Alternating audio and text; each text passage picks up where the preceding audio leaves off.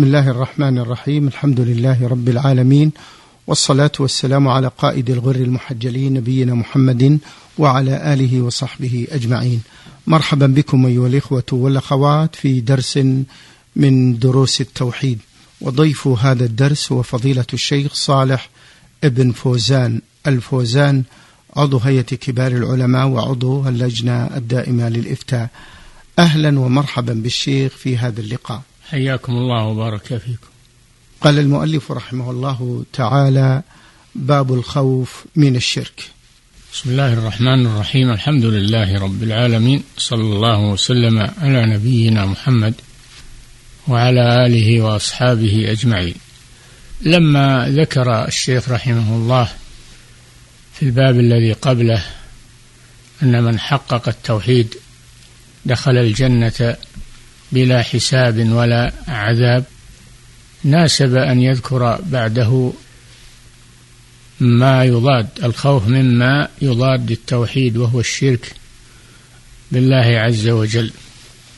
فالمسلم عرضة للابتلاء والامتحان مهما بلغ من العلم ومهما بلغ من التحقيق والتوحيد فلا يزكي نفسه بل يخاف من الشرك لأن القلوب كما قال الرسول صلى الله عليه وسلم بين أصبعين من أصابع الرحمن إذا أراد أن يقلب قلب عبد غلبه. كان صلى الله عليه وسلم يكثر من هذا الدعاء. اللهم يا مقلب القلوب والأبصار ثبت قلبي على دينك. الإنسان لا يأمن البلاء على نفسه. وقد ابتلي الأنبياء عليهم الصلاة والسلام وامتحنوا فثبتوا واستمروا على دينهم وعقيدتهم كما يأتي في هذا الباب. فعلى المسلم أن يخاف من الشرك وإذا خاف من الشرك فلا بد أن يتعلم ما هو الشرك لئلا يقع فيه وهو لا يدري. فلا يكفي أن الإنسان يتعلم التوحيد وهو لا يعرف ما يضاد التوحيد وهو الشرك. يجب أن يعرف هذا. ولهذا يجمع الله جل وعلا بين الأمر بالتوحيد والنهي عن الشرك. واعبدوا الله ولا تشركوا به شيئا. لم يكتفي بقوله واعبدوا الله بل قال ولا تشركوا به شيئا. لأن العبادة لا تصح مع الشرك. الذي يخلط بين العبادة والشرك عمله حابط. لقد أوحي إليك وإلى الذين من قبلك لئن أشركت ليحبطن عملك لتكونن من الخاسرين. فاعبد الله مخلصا له الدين. مخلصا من إيش؟ من الشرك. فكيف يخلص الإنسان توحيده وهو لا يعرف الشرك حتى يتجنبه ويبتعد عنه؟ والشرك وقع في الأمم السابقة ووقع في هذه الأمة أيضا. فكان الناس أمة واحدة كما في القرآن. كان الناس أمة واحدة على ملة أبيهم آدم عليه السلام على التوحيد ألف سنة وهم على التوحيد. ثم لما صار في عهد نوح عليه السلام في عهد قوم نوح وهم على التوحيد. وكان فيهم رجال صالحون علماء محققون ماتوا في عام واحد ففقدوهم وحزنوا عليهم حزنا شديدا. فجاءهم الشيطان واستغل هذا الموقف فقال لهم صوروا صورهم أنصبوها على مجالسهم حتى تتذكروا أحوالهم وتنشطوا في العبادة. فاستحسنوا هذا وصوروا صورهم ونصبوها على المجالس بأسمائهم. ولما كان فيهم علماء لم يستطع الشيطان أن يزيد على ذلك فلم يزين لهم تبرك بهذه الصور لأن العلماء ينهون عن ذلك. والشيطان اكتفى بأول خطوة وهي وضع الصور. لأنه ينظر إلى الأجيال القادمة. فلما مات العلماء ولم يبق عالم جاءهم الشيطان وقال لهم إن آباءكم ما نصبوا هذه الصور إلا ليتبركوا بها وبها كانوا يسقون المطر. فتبركوا بها. وحينئذ حدث الشرك فبعث الله نبيه نوحا عليه الصلاة والسلام ينهاهم عن هذا الشرك ولكنهم أصروا على البقاء عليه لأنه تمكن من قلوبهم والشيطان يزين لهم ذلك. ولفشو الجهل فيهم نسي العلم بموت العلماء فتمكن الشيطان فصاروا يعبدونهم من دون الله. فلما نهاهم نبي الله نوح عليه الصلاة والسلام عتوا عن أمر ربهم وتمسكوا بباطلهم وقالوا لا تذرن آلهتكم ولا تذرن ودا ولا سواعا ولا يغوث ويعوق ونسرا وهذه أسمى هؤلاء الرجال الصالحين الذين صوروا صورهم. هذه أسماءهم. أسماء رجال صالحين في قوم نوح. فلما غلوا فيهم لما غلوا فيهم بتسويل الشيطان حدث الشرك حينئذ وعبدوهم من دون الله وأبوا أن يتركوا عبادتهم. لا تذرن آلهتكم. كما قال كفار قريش لما قال لهم النبي صلى الله عليه وسلم قولوا لا إله إلا الله تفلحوا. قالوا أجعل الآلهة إلها واحدا؟ إن هذا لشيء عجاب. وانطلق الملأ منهم أن امشوا واصبروا على آلهتكم. إن هذا لشيء يراد. ما سمعنا بهذا في الملة الآخرة. إن هذا إلا اختلاق. فاستمر الشرك. استمر الشرك في بني آدم من بعد نوح. ولما بعث الله خليله إبراهيم عليه الصلاة والسلام نهى عن الشرك وكسر الأصنام وحاج قومه ودحض حجتهم وأبطل كيدهم وأظهر الله على يده التوحيد. كان له من بعده أتباع وجعلها كلمة باقية. إذ قال إبراهيم لأبيه وقومه إنني براء مما تعبدون إلا الذي فطرني فإنه سيهدين. وجعلها كلمة باقية في عقبه في عقب إبراهيم عليه الصلاة والسلام. فلا يزال فيهم من يوحد الله عز وجل ويعبد الله وحده لا شريك له. جعلها كلمة باقية في عقبه لعلهم يرجعون يرجعون إلى ملة إبراهيم وإلى التوحيد. فبقي التوحيد بعد إبراهيم عليه الصلاة والسلام في ذريته. وبعث الله الأنبياء من ذريته. وآخرهم محمد صلى الله عليه وسلم. وكانوا يعبدون الله على ملة إبراهيم في الحجاز. يعبدون الله على ملة إبراهيم في الحجاز وحول البيت العتيق. ثم إنه جاء شقي يقال له عمرو بن لحي الخزاعي وكان ملكا على الحجاز. فسافر إلى الشام للعلاج كما ذكر فوجدهم يعبدون الأصنام فاستحسن ذلك وقدم معه بأصنام وأيضا نقب عن الأصنام المدفونة تحت الأرض بعد قوم نوح. نقب عنها بأمر من الشيطان فنقب عنها وأخذها بأسمائها ود وسواع ويغوث ويعوق ونسر ثم وزعها في العرب وأمره بعبادتها. فحدث الشرك في الحجاز على يد هذا الطاغوت الطاغية. ولهذا رآه النبي صلى الله عليه وسلم وهو يصلي صلاة الكسوف عرضت عليه الجنة والنار وهو يصلي فرأى عمرو بن لحي يجر قصبه في النار. يعني يجر أمعاءه في النار. لأنه أول من سيب السوائب وغير دين إبراهيم عليه الصلاة والسلام. ثم بعث الله محمدا صلى الله عليه وسلم من ولد إسماعيل. وفي أرض الحجاز في مكة المشرفة. بعثه الله وأمر بطاعته وجعل رسالته عامة للثقلين الجن والإنس وباقية إلى أن تقوم الساعة.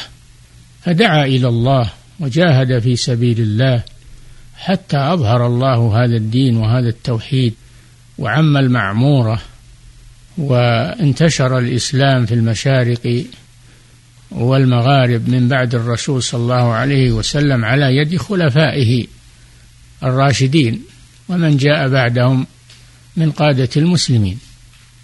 ثم حدث الشرك في هذه الأمة بعد مضي القرون المفضلة التي أثنى عليها رسول الله صلى الله عليه وسلم وذلك عن طريق الصوفية الذين يعظمون سادتهم و وأسيادهم ويغلون فيهم حتى عبدوهم من دون الله وعن طريق القبورية الذين يدعون إلى عبادة القبور والغلو في الصالحين وقبورهم.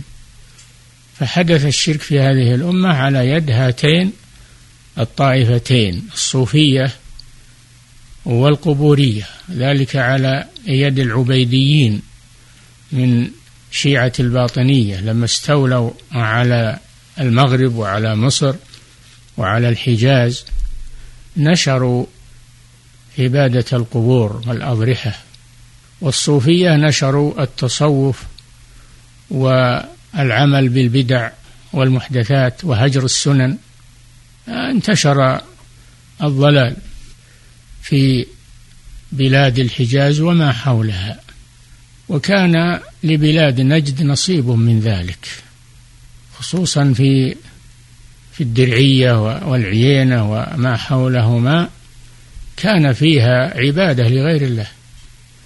كان قبر زيد بن الخطاب رضي الله عنه الذي استشهد في حرب اليمامة كان عليه قبة يطوفون بها ويتبركون بها وكان في الدرعية غيران في الجبال يتبركون بها تزورها النساء وأشجار تتبرك بها النساء.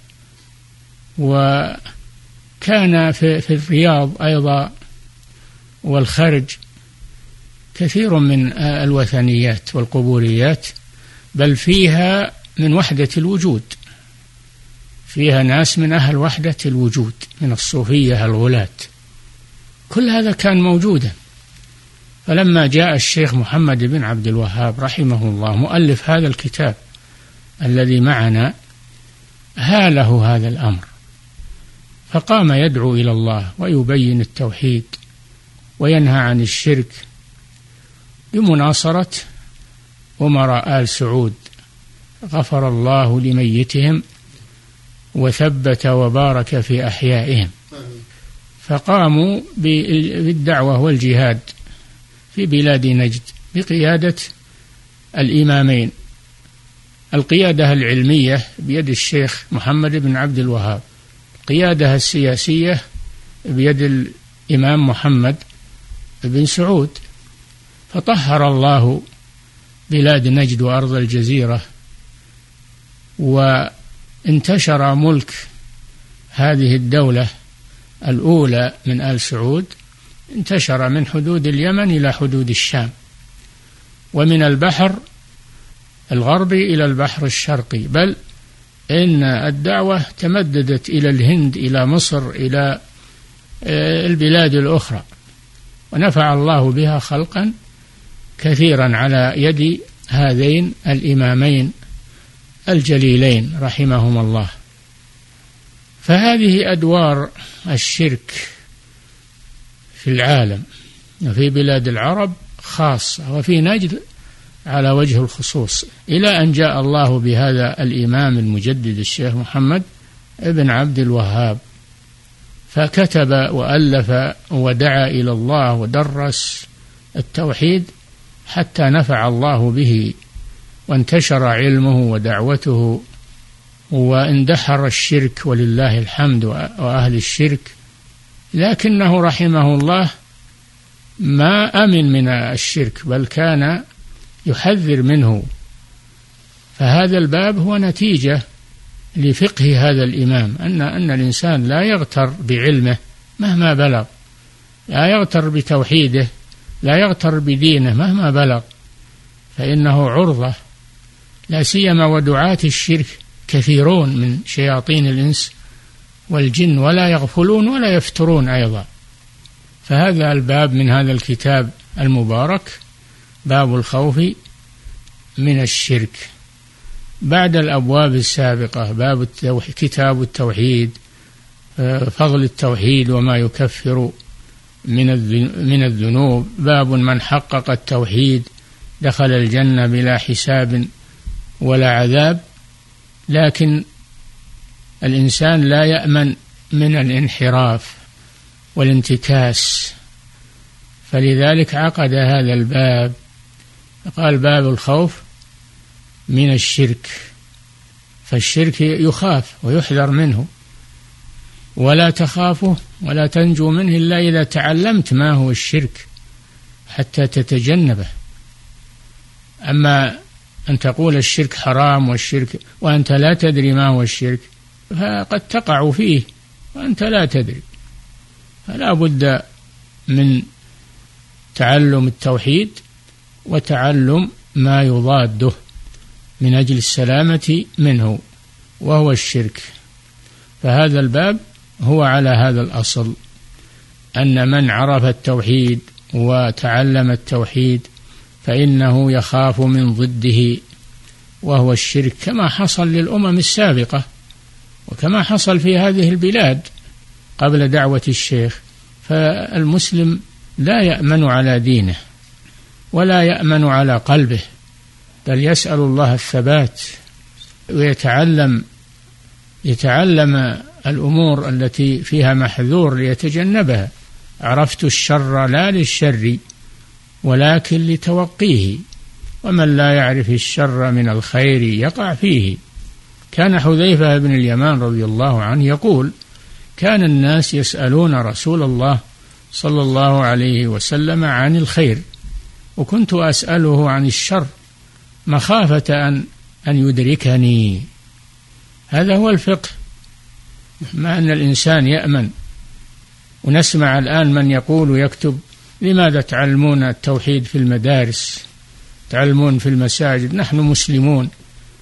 نحن نشأنا على التوحيد. هذا غرور. نعم نشأتم على التوحيد والحمد لله وأنتم مسلمون وتعرفون التوحيد. لكن يأتي بعدكم أو منكم من يجهل التوحيد. يحتاج إلى بيان. أنتم لا تأمنون أيضا على أنفسكم من الانحراف والانتكاس. فالمسلم لا يزكي نفسه. قال الله جل وعلا فلا تزكوا أنفسكم هو أعلم بمن اتقى. ألم تر إلى الذين يزكون أنفسهم؟ بل الله يزكي من يشاء ولا يظلمون فتيلا. نعم. آه، جزاكم الله عنا وعن أمة الإسلام خير الجزاء الشيخ صالح. وبهذا نصل إلى ختام هذا الدرس والذي استهل فيه الشيخ الحديث عن باب الخوف من الشرك سنتناول الآيات إن شاء الله المباركات في هذا الدرس والأحاديث إن شاء الله في الدرس القادم بإذن الله. حتى ذلكم الحين نستودعكم الله. والسلام عليكم ورحمة الله وبركاته.